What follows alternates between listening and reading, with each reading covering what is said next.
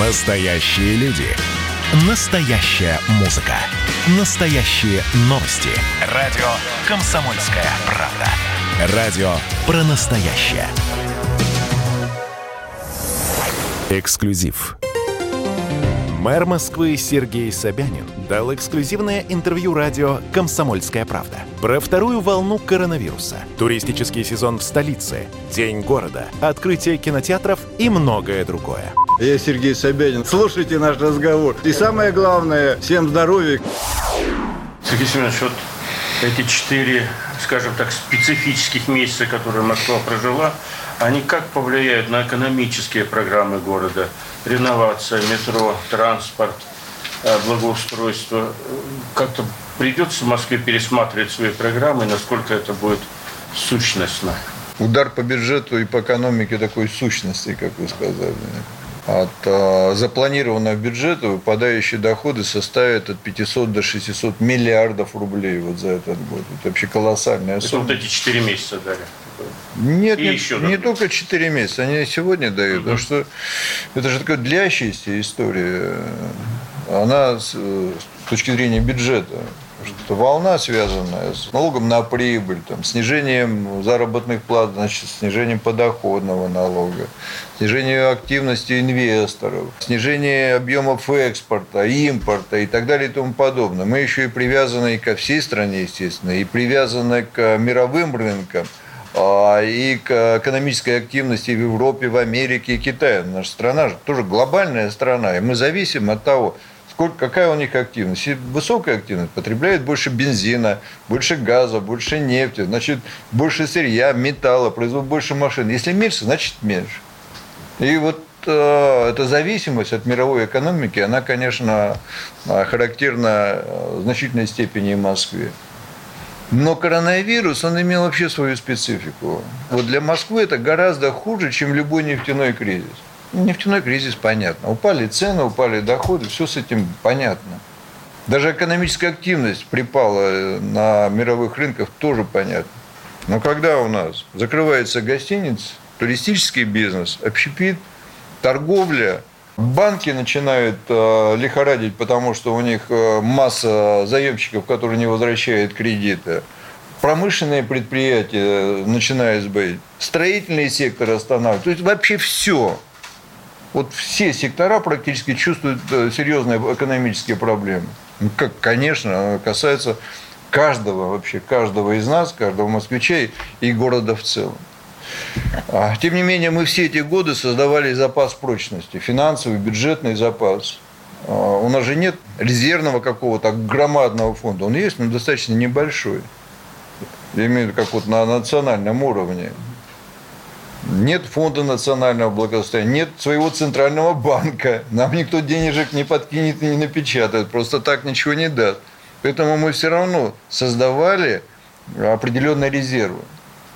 Резервы на уровне наших бюджетных учреждений, у которых были заделы для того, чтобы в течение нескольких месяцев самостоятельно жить, даже без помощи бюджета, потому что у них есть заделы 2-3 месяца функционировать в нормальном состоянии, выплачивать заработную плату. У наших предприятий есть авансы, которые были им даны для реализации программ. В самом бюджете были резервы, остатки на счетах. И вот все это аккумулировав, собрав кучку, мы как раз и затыкаем эти дыры и по-прежнему четко выплачиваем бюджетникам заработную плату. Работает и не работает. Есть спектакли в театрах, нет, мы все равно выплачиваем зарплату, поддерживая все сектора. Социальную сферу поддерживаем. Нам пандемию даем дополнительно для тех же реконструкций больниц, создания новых больниц, для закупки лекарств, СИЗов и так далее, и так далее. Просто поток таких затрат огромных идет. На поддержку бизнеса. То есть у нас мало того, что скукожились доходы, у нас появились новые расходы миллиардов на 270. И вот это вот весь дисбаланс, его нужно было отадминистрировать, управлять им, иначе просто коллапс наступил. При этом мы взяли на себя задачу все основные программы сохранить.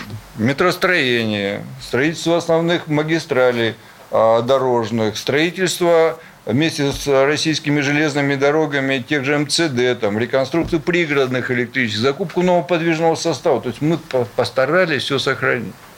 и включая приоритетное развитие здравоохранения, реконструкцию поликлиник, строительство новых медицинских зданий и так далее. Даже если нам придется занимать в конце года, мы займем, потому что мы за эти годы расчистили бюджет. У нас запас прочности большой. А вложение в инфраструктуру дает привлечение инвестиций и развитие города. Если мы все опять сгребем и скажем, не, ничего никому не дадим, все закрываем закупки и программы, что произойдет? За нами сразу же шлейфом пойдет убывание бизнеса, инвестиции, не только наши, тогда и уже и частные инвестиции упадут, резко упадут. Ну и войдем в такое колесо уже, минусовое. Этого нельзя допускать. Мы проходили все кризисы как раз на том, что вместо того, чтобы скукожить свои инвестиции и развитие, мы, наоборот, их активизировали. Таким образом, выскакивали из кризиса за кризис. Мы же пережили, вот это уже третий кризис за последние 10 лет. Рецепт один и тот же пока. И я надеюсь, мы видим, как бизнес начал очень хорошо восстанавливаться. Торговля, общепит, малый и средний бизнес. Даже вот, по сути дела, кассовые обороты малого и среднего бизнеса, они вот за период с 1 января по сегодняшний день, они примерно такие же, как в прошлом году. Идет такое активное восстановление. Внутри отраслей сегментарно все изменилось. Например, в торговле стало меньше продаж в торговых центрах, но очень много стало дистанционных продаж. В общепите стало меньше доходов от непосредственно прихода в ресторан, появились дополнительные доходы на дистанционной торговле, на заказ и так далее и тому подобное. Бизнес начал перестраиваться. Кому-то стало совсем тяжело, некоторые на этом делали неплохие доходы. Слушайте, это предпринимательство, бизнес, всегда есть риски. И при любом кризисе это же не только проблемы, но это и возможности появляются.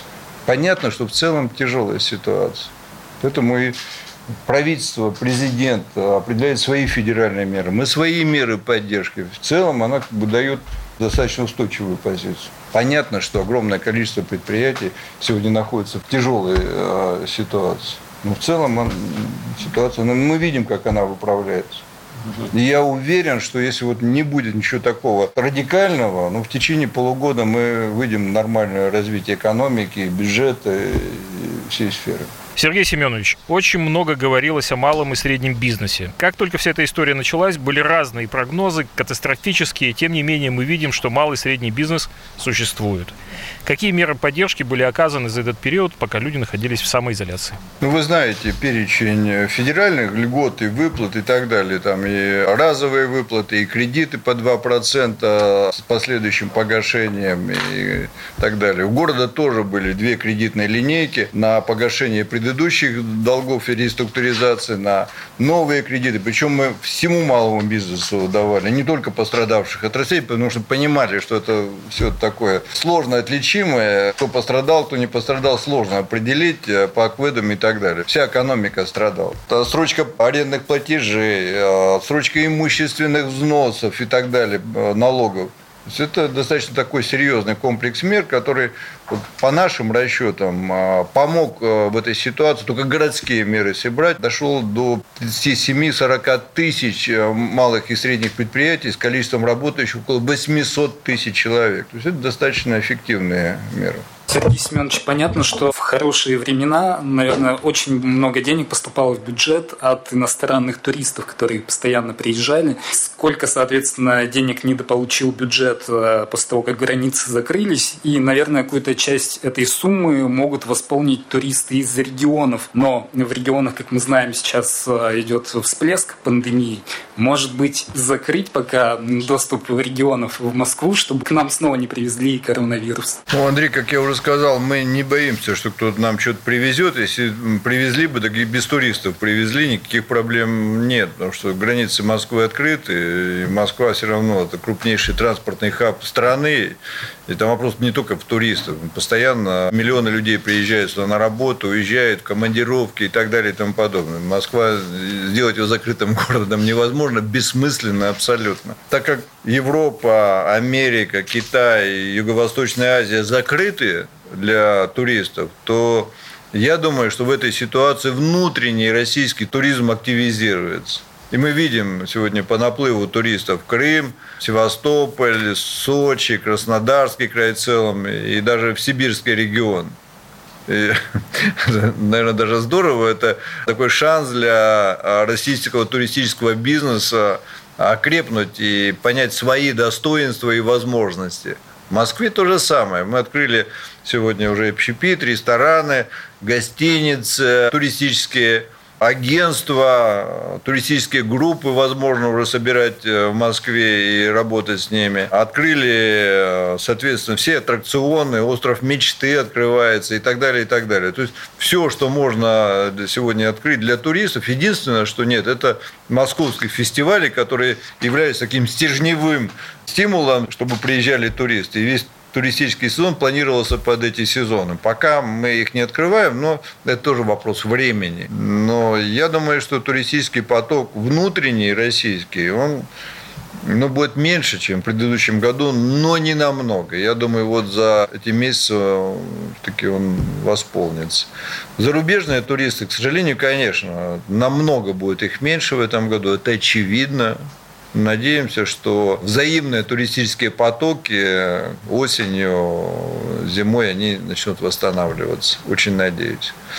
Конечно, без этого уже трудно представить наш город. В целом, от туристической отрасли город получал около 120 миллиардов рублей в год. Только налогов, только в городской бюджет. Это такая приличная история. И плюс огромное количество, конечно, организаций малого, среднего бизнеса, которые занимались обслуживанием туристов, туристическим бизнесом. Поэтому для нас это очень важно. Если даже и будет какое-то серьезное падение в этом году, надеюсь, что он восстановится. Мы, по крайней мере, делаем для этого все. Кстати, мы в понедельник вводим такую туристическую платформу, называется «РУСПАС», по которой можно запланировать в Москве туристические поездки. Она дальше будет с Нового года включена в электронную визу, которую планируется вводить. Но пока даже без электронной визы можно запланировать и для москвичей любую поездку в город, экскурсию, билеты для этих экскурсий, проезд вплоть до такси. Выбрать маршруты, выбрать целую цепочку маршрутов. Например, интересуетесь космосом, все объекты в области космоса, музей, павильон космос, и так далее и тому подобное. Все, что есть. Интересуетесь ядерной, пожалуйста. Интересуетесь московскими ресторанами, пожалуйста, набор ресторанов и так далее и тому подобное. То есть это одна из лучших платформ в мире, которая создана. И мы предлагаем коллегам из других регионов присоединяться к этой платформе, чтобы граждане из этих регионов тоже ее видели. В принципе, они сегодня могут присоединяться, но в большей степени для того, чтобы создавать подобные сервисы на нашей платформе для москвичей, чтобы они могли поехать в эти регионы. Таким образом, такая синергия будет создаваться. Такая продвинутая платформа. Понятно, что она будет работать в тестовом режиме, но с помощью вас, с помощью вашей критики, предложений мы будем совершенствовать. Так, чтобы к Новому году она была уже в лучшем виде, что называется, и уже готово будет не только для внутренних туристов, но и зарубежных. Вы говорили, что 120 миллиардов в год доход от иностранных туристов? Нет, не от иностранных. Только налогов? Нет, от налогов от всех туристов, и иностранных, и российских. Очень сложно разделять эти потоки. Конечно, можно, я думаю, что это все равно 60-70% доходов от российских туристов было. Потому что их и больше было, и на самом деле... Русский турист любит погулять не хуже, чем китаец. Сергей Семенович, вы сказали уже, что выходим мы потихонечку, поэтапно, возвращаемся, так сказать, к мирной жизни. И один из последних этапов, с 1 августа у нас открываются кинотеатры и театры. Откроются. Да. Там будут какие-то особые меры приниматься? Все-таки это закрытое помещение, там какая-то дезинфекция, рассадка зрителей особо. Да, мы открыли их с учетом и с условием того, что заполнение зала будет не больше 50%. Большие концертные залы, больше 3000, их не так много у нас в Москве, тоже пока не открываем. И они должны руководствоваться требованиями Роспотребнадзора. Это дезинфекция постоянная, это работа персонала в СИЗах и так далее. Театры, скорее всего, с 1 августа большинство не откроется, потому что у них межсезонье, и, скорее всего, театральный сезон начнется осенью. А кинотеатры, наверное, будут открываться. Плюс стадионам тоже мы разрешили собирать до 50%, заполнять трибуны. У нас стадионы, они все практически открыты, на свежем воздухе, так что там проблем каких-то, я думаю, не будет. И матчей тоже не так много в это время будет. Поэтому какой-то опасности тоже не буду представлять. Но мы должны были раскрыть эту сферу бизнеса, она должна потихонечку вставать на ноги. Понятно же, что не все кинотеатры в раз откроются, не у всех там есть репертуарная линейка там новых фильмов, много там проблем, потихоньку они должны возвращаться. И театры-то открыли, и школы. Школы же тоже не работают. А мы сказали, образовательные учреждения мы разрешаем работать. Почему? Потому что должен подготовительный период быть. В тех же университетах, там, сдача каких-то экзаменов, зачисление абитуриентов и так далее. Они должны привыкать к нормальной жизни. Это как раз лаг такой для сентября, он существует, чтобы у нас и театральная жизнь вошла в нормальное русло, и образовательные учреждения, университеты. Для этого время требуется. Продолжение интервью с Сергеем Собяниным слушайте в субботу, 18 июля, в 18 часов по московскому времени. Эксклюзив.